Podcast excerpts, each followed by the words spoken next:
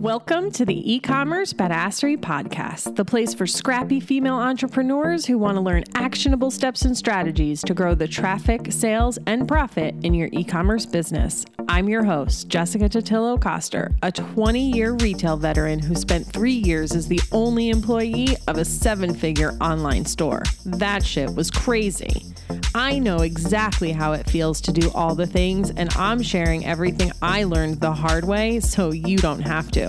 I may have started this business by accident, but supporting badass bosses like you lights me the fuck up, and I am so stoked to see you grow. Are you ready, babe? Let's roll.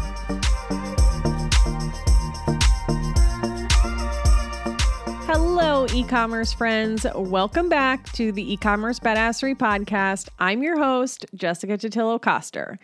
Today, we're getting nitty-gritty with some important numbers to help you figure out how your e-commerce business is performing and where you might need to dig in and optimize your online store. Plus, I'll give you some tips on what you should focus on if you find one or more of these numbers is off.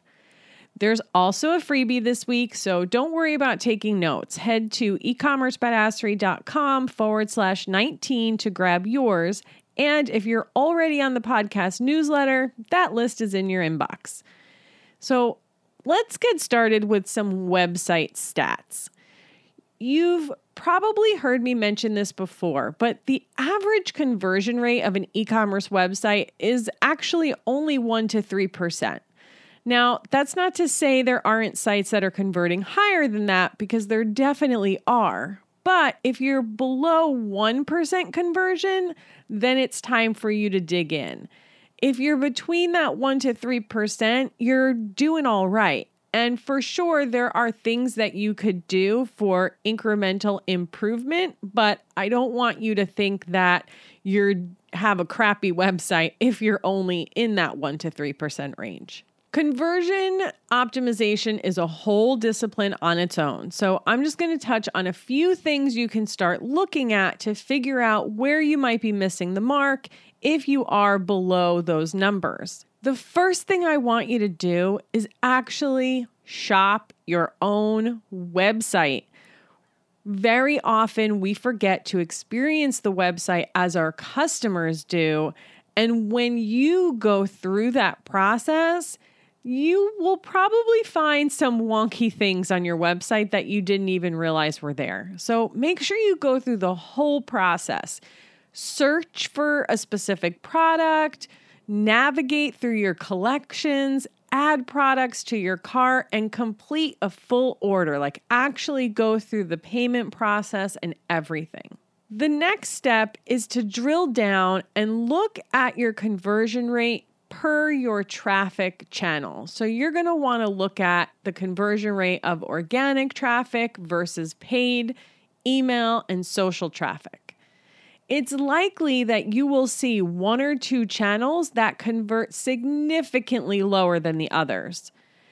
Once you see that, then you can focus on the experience you're giving the people from those specific channels. And make sure whatever you're doing to attract people on those channels from there to your website, that you're actually attracting the right people, because it's possible you just have the wrong traffic and they shouldn't be there in the first place because you're not selling something that they want. The next one is your cart abandonment. The average cart abandonment rate is 68%. And I'm sure that many of you have looked at your abandonment rate and thought, damn, that's super high. But unless you're inching up over like 73%, I honestly wouldn't worry about it too much. Now, of course, you don't want to ignore it completely, but do know that it's pretty typical. Make sure you have your cart abandonment flow in place. And you can even play with an exit intent pop-up for new visitors, maybe people who haven't shopped with you before, if you want to try and snag their email in exchange for a discount. If your cart abandonment is way above 68 to 73%, if you're pushing 80%, 90%, then please make sure you go through the entire shopping process, go through the checkout process. There might be something broken there. It's possible that your site is super slow. Maybe it's just hard to navigate on mobile because everything's like too small, and people are not going to take the extra effort to figure it out. They're just going to leave. And if it looks janky or like untrustworthy, they're not going to put their credit card information in there. Now, before they can even get to the point of where they make an order, and before they get to that step, they need to actually add things to their cart. And the average here is 13%. A quick note about this metric. If you're only looking at the Shopify data or your e-commerce platform, your add to cart rate is likely going to look much lower. I don't know how all of the platforms do this, but Shopify counts it by everyone that visits your website. Whereas in Google Analytics, it's basing that percentage off of the people who actually show shopping behavior on your website. So they looked at a collection or a product, which is often only about 50% of the people who visit your site at all. If you're not already using Google Analytics, listen to episode 17 of the podcast where I walk you through all the Google tools and I go a bit deeper into why you should be using GA. Plus, there's some resources in those show notes and in the freebie to get you started on Google Analytics. If you find that people are not adding items to their cart, then you want to focus on your product pages. How are your product photos? Are they really as good as you think? Can the customer really tell what that item looks like? How does it fit if it's clothing? Is the add to cart button above the fold? So is it immediately visible when they land on the page? And what about your product descriptions? Are you selling the product to them? Do they have all the information they need to make a purchasing decision? A quick reminder here is that people buy with emotion and justify with logic. So when you're writing product descriptions, make sure you're selling them the dream or the solution that you're providing with your product. Next up is bounce rate, and the benchmark here is 34%. If you don't already know what bounce rate means, it's the percentage of people who land on your website and then leave before visiting any other pages. Having a high bounce rate isn't always a bad thing. So for instance, for a blog website, it's possible the customer got all the information they needed on that page and left completely satisfied. As an e-commerce website, though, you really don't want to be any higher than 34%. And if you're higher than that, you really want to start isolating the pages on your site that have the highest bounce rate so you know where you need to focus. For instance, if you have a blog on your site, it's possible that's where a lot of people are bouncing from. And so that is going to drive up your overall bounce rate. If that's the case and you determine that it's the blog that's driving that number up, then you want to figure out what can you do to encourage them to stay longer? How can you make those pages more sticky? You want to get them to click other links and visit other pages. So one thing is, if you're not already doing this, you should, is to feature your products in the blog post with very obvious links for them to click. Even better if you can put a button in there.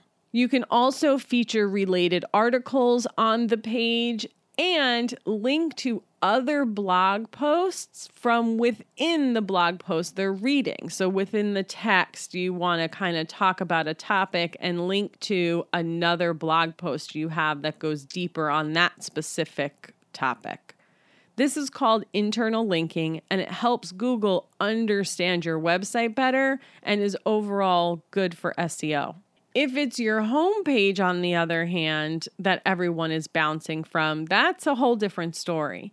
It's very possible that your website loads really slow and people just don't want to wait, Or it could mean you're attracting the wrong traffic to your site and it's not what they expected when they got there.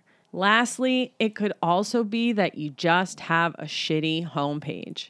If it looks janky or untrustworthy or it's confusing and you have language on there that they don't understand and they're not really sure how to navigate, people are just going to leave. You have mere seconds to get their attention and keep them. If you suspect that it could be the wrong traffic because you have a beautiful homepage and it loads very fast and that's sort of like, you know, the last possible option, go back to looking at your traffic sources, like I mentioned in the conversion piece, and see which traffic source has the highest bounce rate.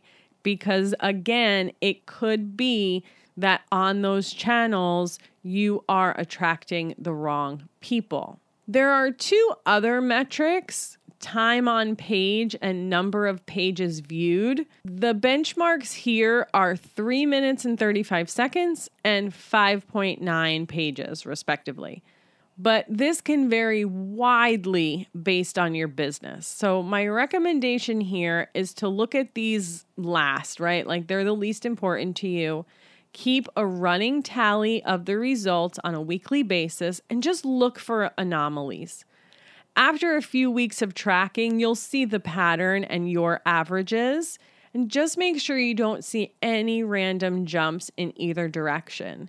If you do, it's possible something was broken on your website, maybe Shopify went down, like something happened to cause that. If it's just a one-off here or there, don't worry about it too much. If you see it's consistently like you have all of these problems, you might have some tech issues or there's something on your site that's confusing your customer. Speaking of the reporting piece, if you're not already tracking all your metrics on a weekly basis, go listen to episode 7 of the podcast. The title is Why You Can't Pay Yourself. But even if you are paying yourself from your business, go listen to it anyway because it goes into the weekly reporting you should be doing. And there's a download for the template that I use to track my metrics on a weekly basis. The last metric for your website is customer return rate, which should be about 25 to 30%. This is going to depend on your business. For instance, if you're a subscription business, your return customer rate is going to be much higher than that.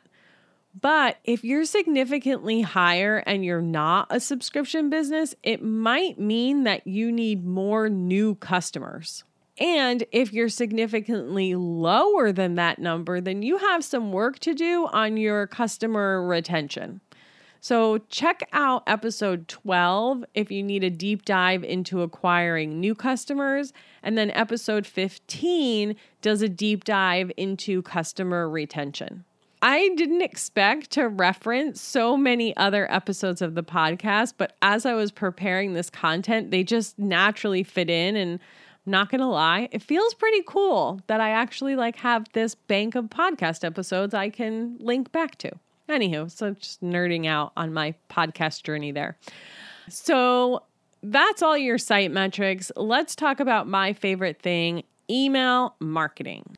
Email has its own set of benchmarks, and you wanna be looking at these because they are the numbers that the email service providers, so Gmail, Yahoo, Hotmail, etc., are looking at when they are deciding if they do or do not want to deliver your email. Because just because you send it doesn't mean they're going to deliver it. Deliverability is a huge part of email marketing, and you can quickly kill your reputation and end up in the junk box. So let's make sure that doesn't happen. The first thing is your open rate. You want to always be aiming for a 20% open rate. If you're averaging 17, 18%, that's fine, right? Once you get down to 12% or in single digits on a regular basis, you are in trouble. If you have a one-off email that like bombs, don't stress about it. But if you're consistently every week sending emails that are getting a super low open rate, that is not good for your sending reputation. While you can certainly make small improvements by testing subject lines and send times and things like that, the biggest culprit here to a super low open rate is sending to unengaged subscribers, because honestly, email churn is a thing. You're going to lose subscribers. They're not going to be interested in your business. They're not going to need your product anymore. Like, it just happens. So you have to clean your list regularly. And if this is happening to you, the first step you want to take is to start to only send to people who have opened or clicked an email in the last 90 to 180 days. You're going to want to adjust this a little bit based on how often you currently send emails and just the overall engagement of your list. I would say start with the 90-day engaged list, and then you can slowly increase the length of time. So you send to a 90-day engaged list, and then you send to 120-day engage list, for instance. As you increase the number of days, your open rate is gonna go down. It just is.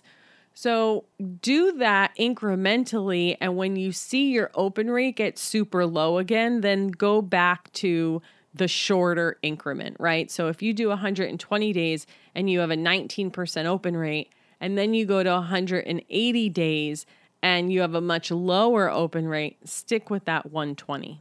So the next benchmark is your click rate. So no, you will likely see two different click metrics in your email account. You're going to see click through, which is based on just the people who actually opened your email, and then click rate, which is based on your total sends.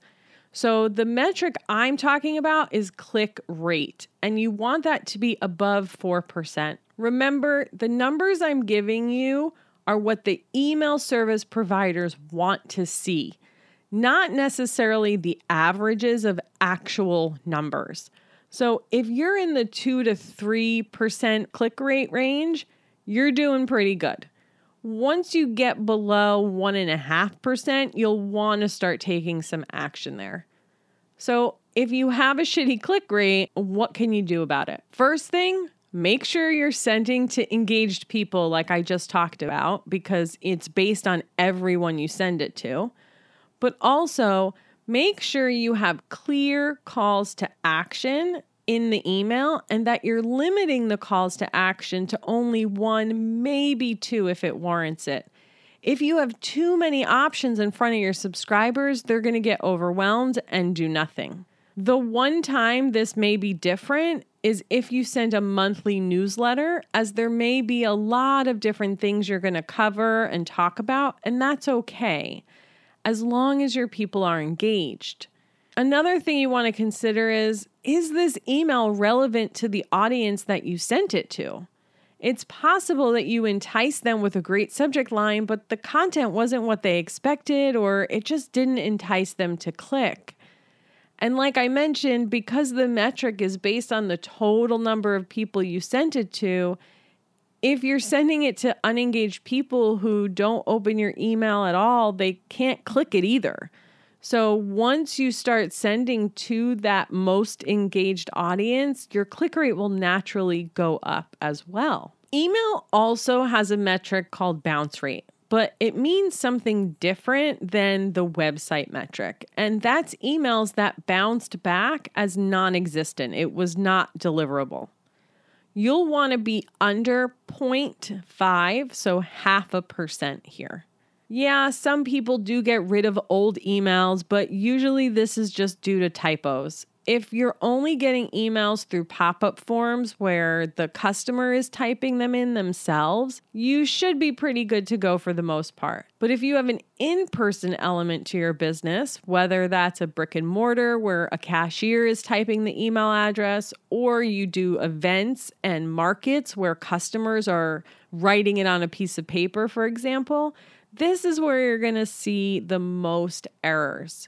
So just make sure you're double checking with the customer if you can't read their handwriting, or make sure your employees are double checking their work or spelling the email back out to the customer before they save it, especially if it's the customer's name, right? There are different ways to spell the same name, and it's not like the email service providers can figure out like, oh, you actually meant Sarah with an H. Like, we need to confirm this stuff with our customers.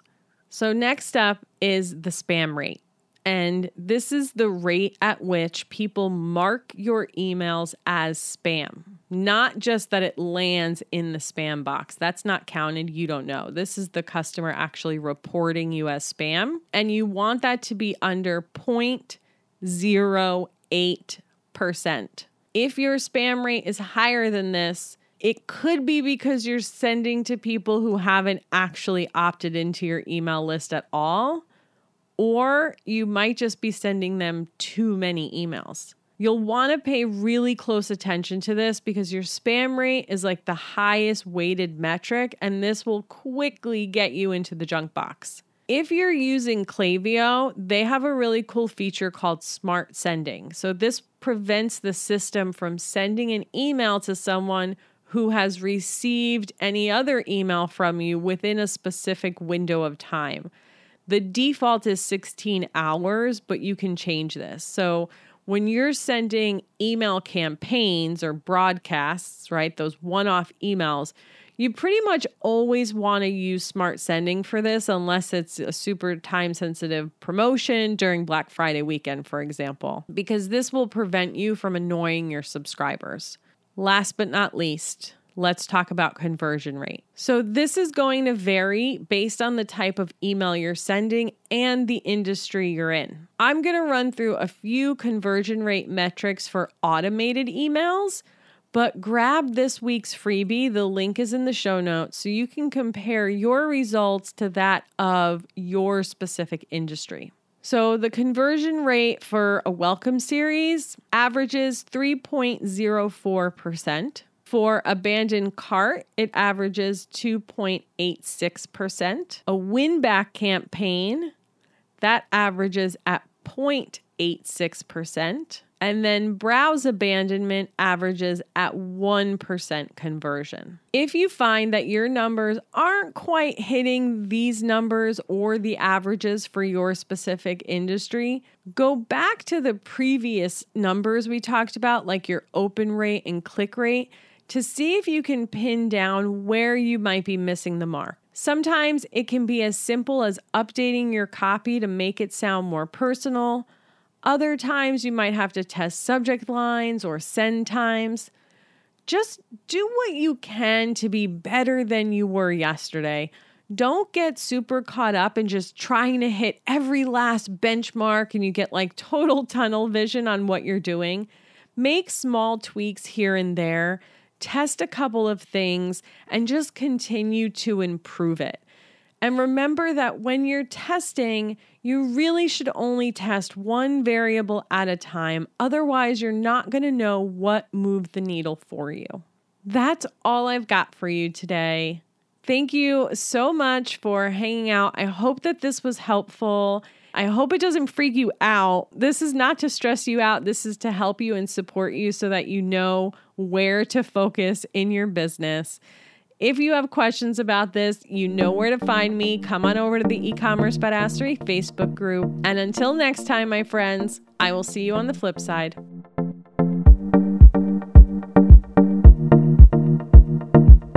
Thank you so much for listening to today's episode. If you like what you heard, I'd be so grateful if you'd leave a review on Apple Podcasts, and don't forget to subscribe so you never miss an episode.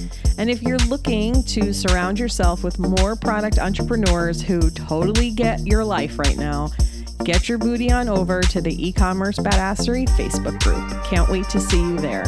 Until next time, eCommerce friends, stay badass.